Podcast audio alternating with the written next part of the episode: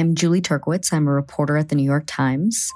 I have been trying to understand changes in migration. So I traveled with photographer Federico Rios to the Darien Gap, this hot, mountainous, 70 mile stretch of jungle straddling the border of Colombia and Panama.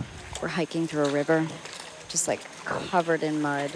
Many used to think that this route was impassable, but thousands have been risking their lives to pass through the Darien, almost all in the hopes of making it to the United States. We spent nine days hiking through the gap and weeks building trust and relationships with migrants, with smugglers, with migration authorities to even be able to do this reporting. We interviewed hundreds of people who have made this journey to try and grasp what's making them go to these lengths to find a new life.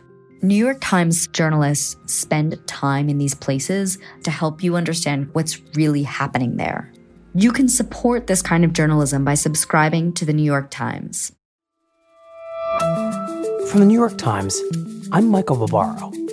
Here's what you need to know today. She's safe.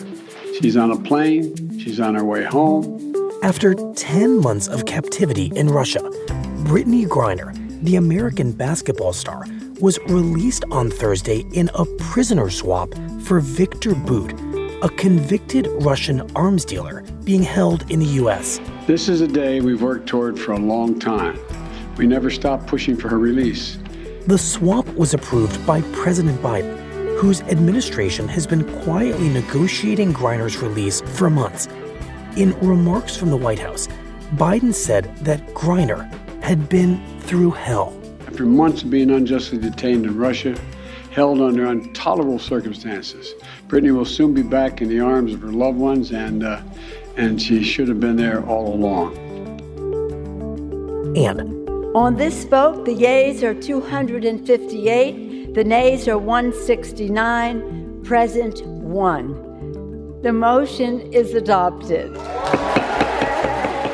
On Thursday, Congress completed approval of a landmark bill that would legally protect same sex marriage a bill triggered by fears that the Supreme Court's conservative majority could issue rulings that threaten it. The bill now awaits the approval of President Biden, who has vowed to quickly sign it into law. That's it for today. I'm Michael Barbaro. See you on Monday.